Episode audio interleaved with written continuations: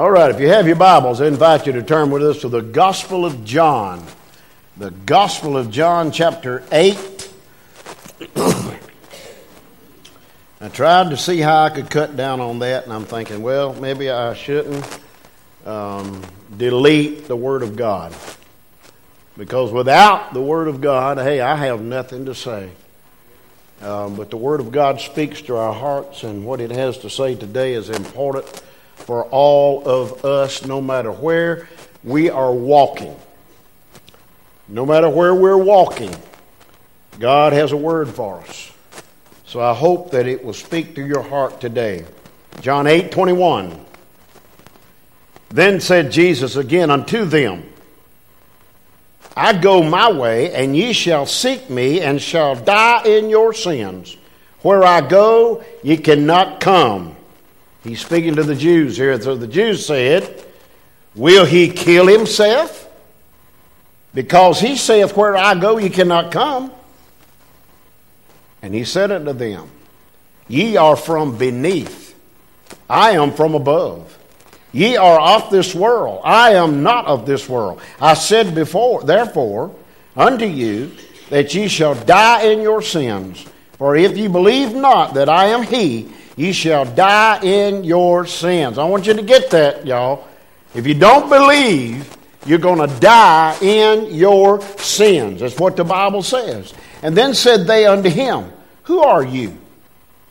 Who art thou? And Jesus saith unto them, even the same that I said unto you from the beginning. I have many things to say to you and to judge you, but ye shall, but ye that sent me is true. The he that sent me is true, and I speak to the world those things which I have heard of him.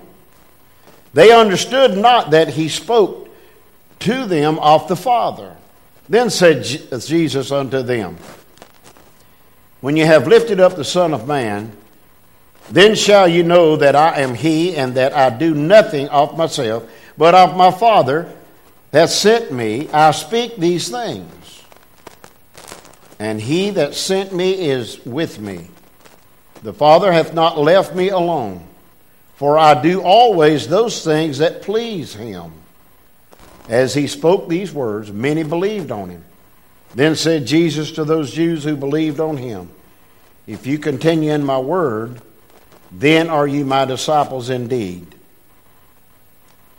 Then he says, and, and ye shall know the truth, and the truth shall make you free. Father, I pray that you would speak to our hearts.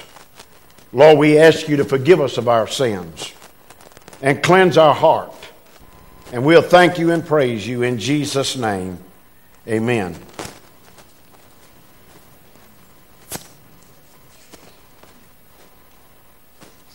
Jesus begins telling his opponents here that he's going away and that they can't come where he is going.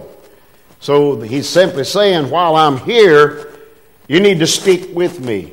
Because what I have to say is what my Father has told me to say. I am of my Father. Now, these things along the way made him mad, made the people mad especially when he said, I am of my Father, and I've come from him, and I'll go back to him, and where I go, you cannot come, because you are from beneath, and I am from above. Now, when I think of these things, listen, there are, there are some things that pass our way that may never pass our way again. I want to give you three simple uh, illustrations of that.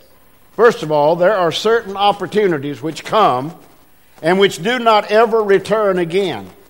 To every person is given an opportunity to accept Christ as their Savior and their Lord, and that opportunity can be refused to never ever pass that way again. The second thing that this portion of God's Word suggests is, is the truth that life and time are limited.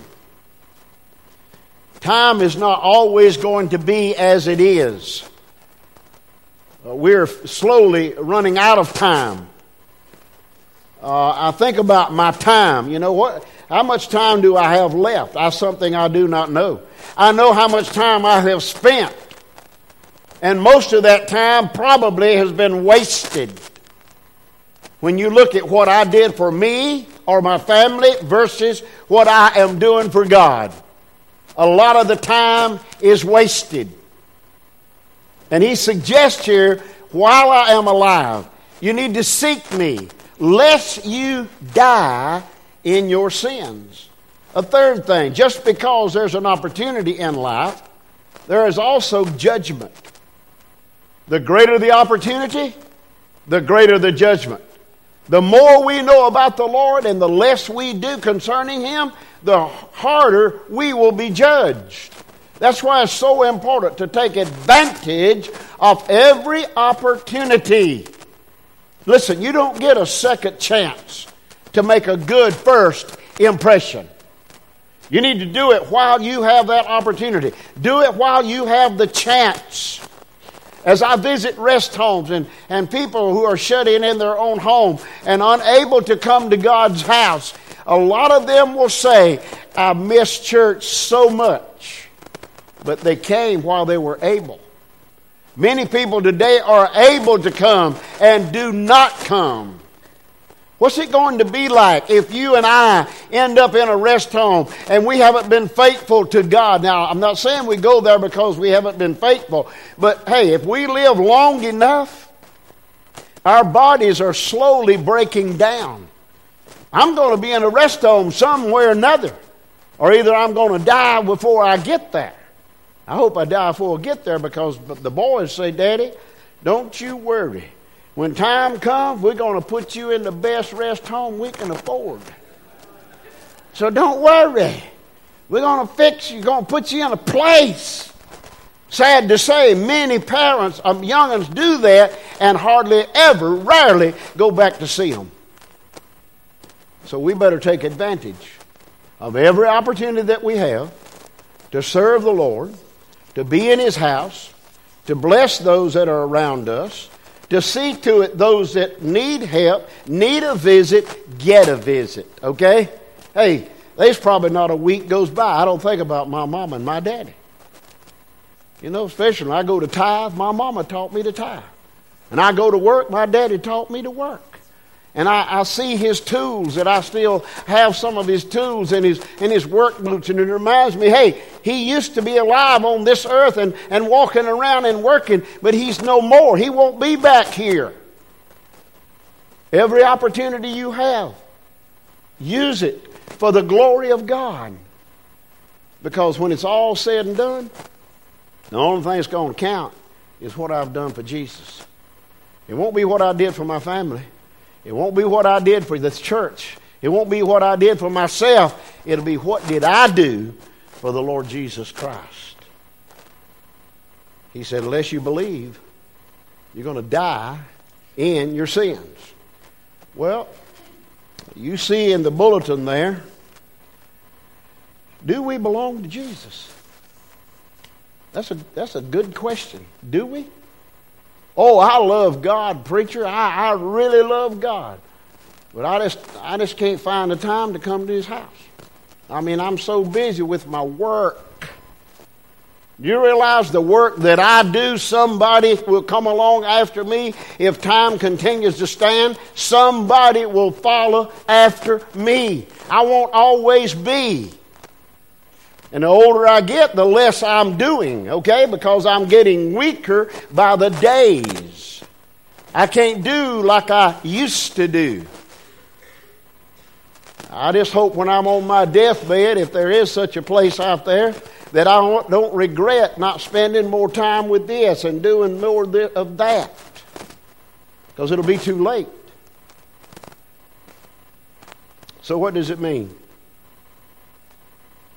What does it mean not to? I want to look at two ways. What does it mean not to know Jesus, and what does it mean to know Him? Okay?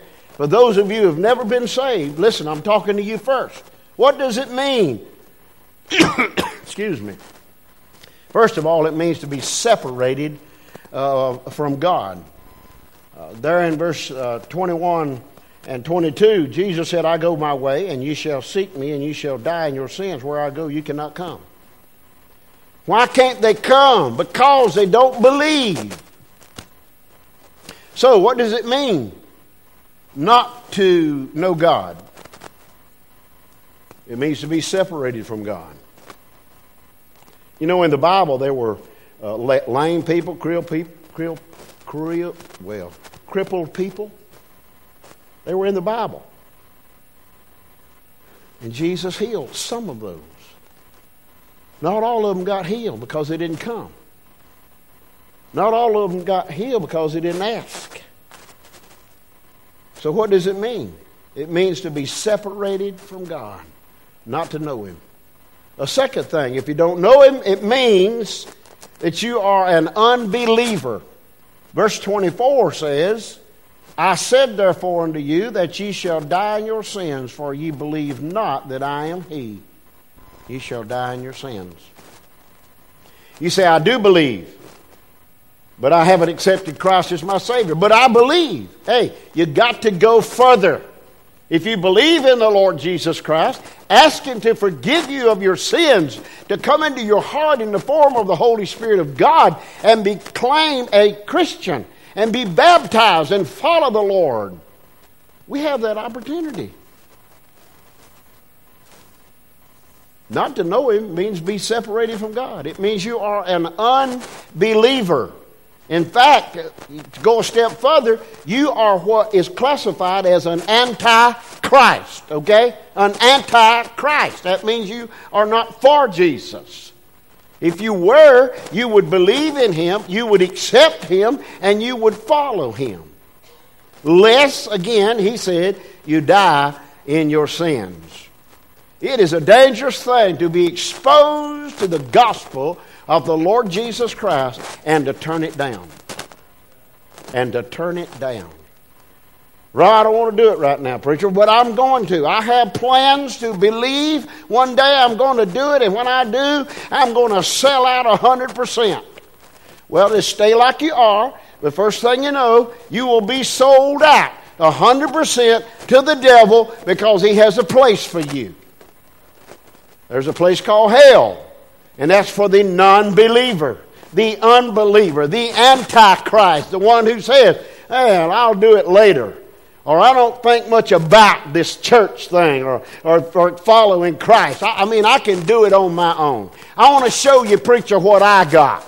Here is all my land. Here's my big house. Here's my boat and, and my yachts and my, my motorcycles and on and on. And go. This is my stuff. The man told me, he said, I love you, preacher. You can come to my house anytime you want to, but Sunday is my golfing day, and I will not be in your church, but come anytime you want to.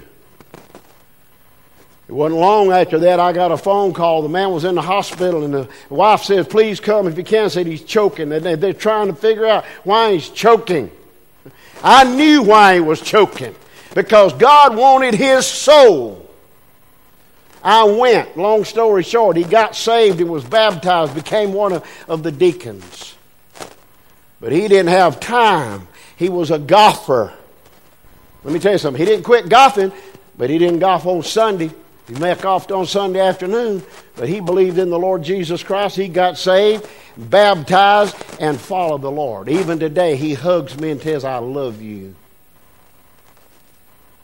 It's an opportunity. You don't need to pass that opportunity. Let me tell you something. It's dangerous to be exposed to the gospel and to say no. What does it mean not to know Jesus? It means to be separated from God. It means you're an unbeliever. It also means you don't know who Jesus is. Verse 25 Then said they unto him, Who are you?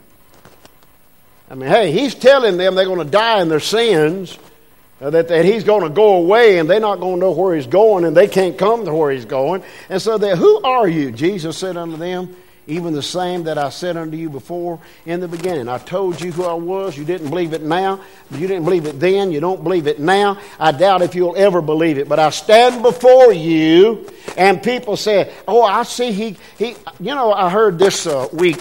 It was on the radio. The uh, story of the blind man where Jesus healed the blind man. And it, hey, you know the problem in that society? He done it on the wrong day. You want to get healed today or you want to wait till tomorrow? You know today's not the day to get healed. If you can't, can you put it off and come back tomorrow? What if they died? Preacher, I want to be saved. Well, it, you know, hey, I'm off on Fridays. Is there any way you can just come Sunday morning and we'll do, we'll do it Sunday morning? If that person dies on Friday, they end up in hell. You know who's responsible? You know who will answer for that soul being in hell? I will. If a person wants to get saved, I don't care where, when, how. If he wants to do it now, it's now. Hey, I'll stop what I'm doing. What is that scratching? That. What does it mean? Not to know God. It means to be separated from God. It means to be an unbeliever. It means you don't know who Jesus is. It also means you don't understand the relationship of Jesus and his Father. Verse 28 says, Then said Jesus unto them, When ye have lifted up the Son of Man, then shall ye know that I am he, that I do nothing of myself, but as my Father hath taught me, I speak these things. I just want to do what the Father wants done. We look at it sometime on the human side, it's not an easy thing to serve the Lord and do it every day, uh, 24 7, okay? You know why it's not easy? Because the devil will see to it something gets in the way that hinders us from doing what God wants us to do and you build relationships and you do things together in order to. Paul said, I have become everything to everybody that I might win somebody. And you got to do it, guys. You got to do it. It means you just don't understand the relationship between Jesus and his Father. He said, I came to do the will of my Father. All right. A second thing. What does it mean to know God? Now, this is to us who are saved. What does it mean to know God? It means that we believe on Him. Verse 30 says, As He spoke these words, many believed on Him. It, the key word is believe. You've got to believe. I had a man say one time, he, he told me, he, he said, You see that Bible? He said, When I can understand everything that's in that Bible, preacher, I'll get saved. I said, Well, you know, sir, you you're not going to get saved then. I said, I don't understand everything in it, and I'm saved. There's another man in his 70s that accepted the Lord and was baptized. Did he believe everything in there? He probably believed everything, but he didn't understand everything. You see, you just have to release and turn loose and let go and let God. So, you know, what does it mean if to know God? It means to believe on him. Secondly, it means to continue in his, in his word. Uh, verse 31 says, Then said Jesus to the Jews who believed on him. Now you got one crowd of the Jews that's not believing, then you got another crowd that does believe, and he said, Those of you who believe on me, if ye continue in my word, then are ye my disciples indeed. Sold out to Jesus, faithful to His Word, faithful to His work, faithful to His calling. Be faithful, be committed. You know, that's the problem I see around here with a lot of folk. There's no commitment. I appreciate you being here this morning. I'm glad. We got a great crowd here, but where will you be tonight? Is it a commitment or is it a convenience? Preacher, I, I will be there if nothing don't come up. And you read his obituary in the paper, something came up. Something serious came up. What does it mean? It means to believe on him. It means to continue in his word. It also means in verse 32 to know the truth. Verse 32 says, Ye shall know the truth, and the truth shall make you free. You know who the truth is? It's Jesus. Ye shall know the truth. In other words, he was saying, the truth is standing right before you. Do you not understand that I am He? I am Jesus. The Father hath sent me. I am He. And if you believe in me, if I'm the truth, the truth shall set you free. Instead of being a slave to sin. You know, it's sad for, for a person to be lost and not know how to get out. Wasn't it a testimony? Someone helped me, and, I may be wrong, okay? I think it was somebody's testimony when the towers fell.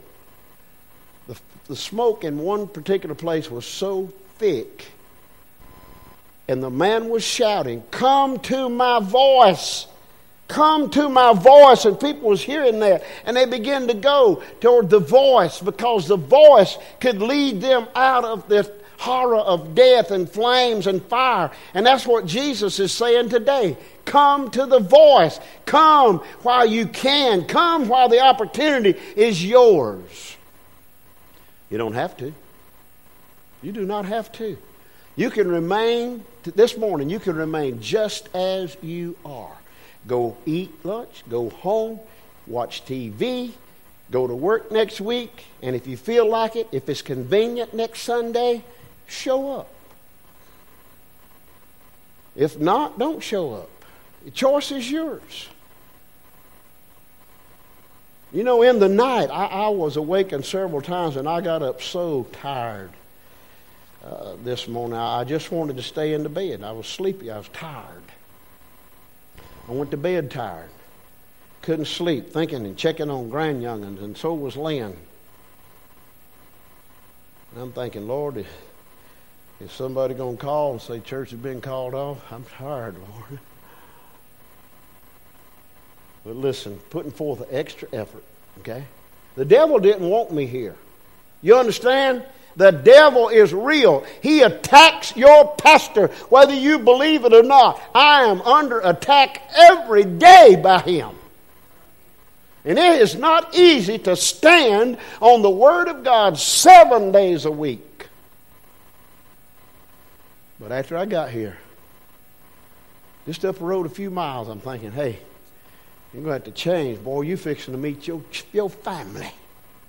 They to be people greeting and smiling and hugging, and with your attitude, you're to be in trouble. I got out of the truck, had spent hours on my hair.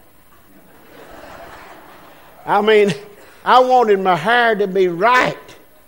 Well, the wind tore it up from the truck to the front door. It tore the hair up. Well, as I walked in the door, I saw two beautiful ladies, and I just done like that. Hair went every which way. You know why I done that? To say it didn't make any difference because I knew in this side pocket was what they call a comb. So I head to the bathroom to comb my hair. I reach into the side pocket. Oh, Lee.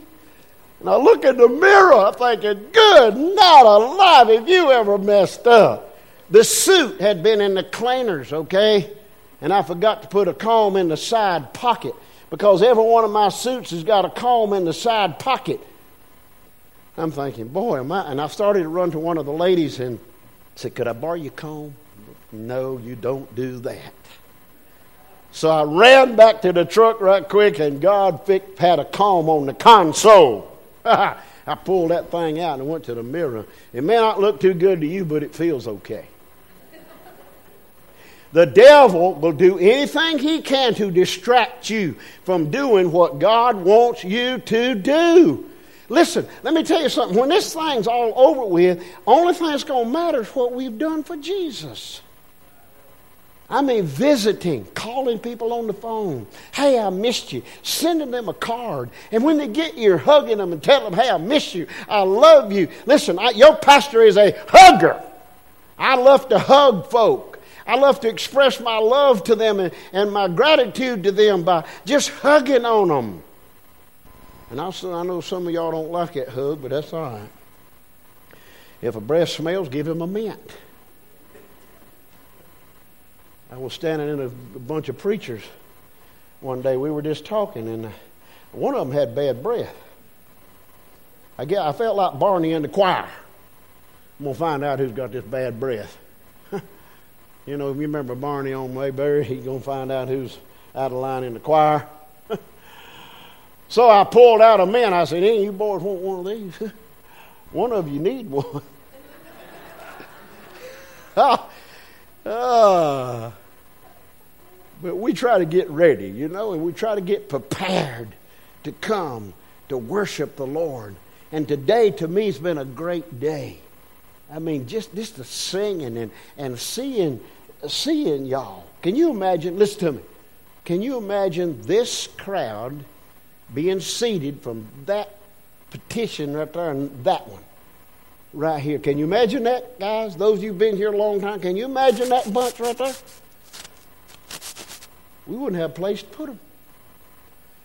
I look in the bulletin, I'm thinking, God, you are so good to us. When you look down there, and I appreciate Deb putting this in here every week now. Balance 369, 862, 93. You know what I thought? I can give 93 cents. That'll put that down to zero. And I'm look over here, well, hey, I can give $62. Then we only, I can give 800 Would I give a thousand? You know, some of you in here could look at that and say, hey, I'll take care of that little part right there. You don't have to announce it. God knows your heart. He knows where you are. There's only one possible conclusion to all of this. There is only one thing certain about man. We were created in a perfect order, and sin ruined it. There's only one possible conclusion to this world that God created and made a perfect world, and sin has taken it over. Only one conclusion to this is to ask God to forgive us. I said us, not y'all. Ask God to forgive us and to be what He would have us to be. You see, God looked down, saw this crooked mess. Only one conclusion he come to was, son, you're going to have to go and you're going to have to die to pay for the sins of the world. Not all of them's going to believe in you, but you keep on performing miracles. You keep on doing things and you go to that cross and you lay your life down for the sinners that they might be saved. And I'm going to be up here watching and waiting for you to come back home. Now, the thing's reversed. Jesus is waiting on his Father to say, Go get your bride. If you're not saved, you're not part of the bride. If you're not saved, you're going to be left behind.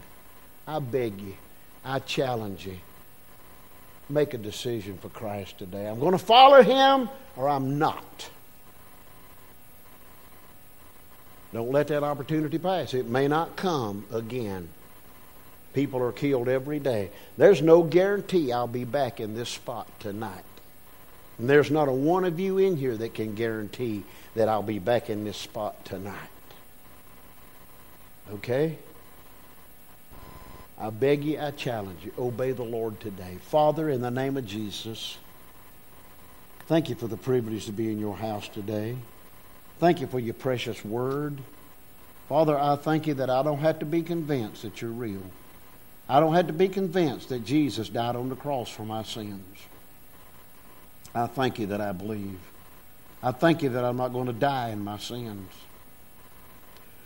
But I pray for all those that are under the sound of my voice today, Lord, those that are saved, God, I thank you for them. I thank you for those who are saved and they are committed to this place.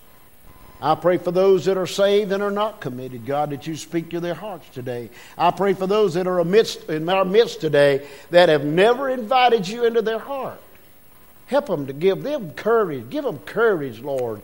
I ask you in the name of Jesus to bar Satan from this invitation that the, that the lost could be saved today. In Jesus' name, amen.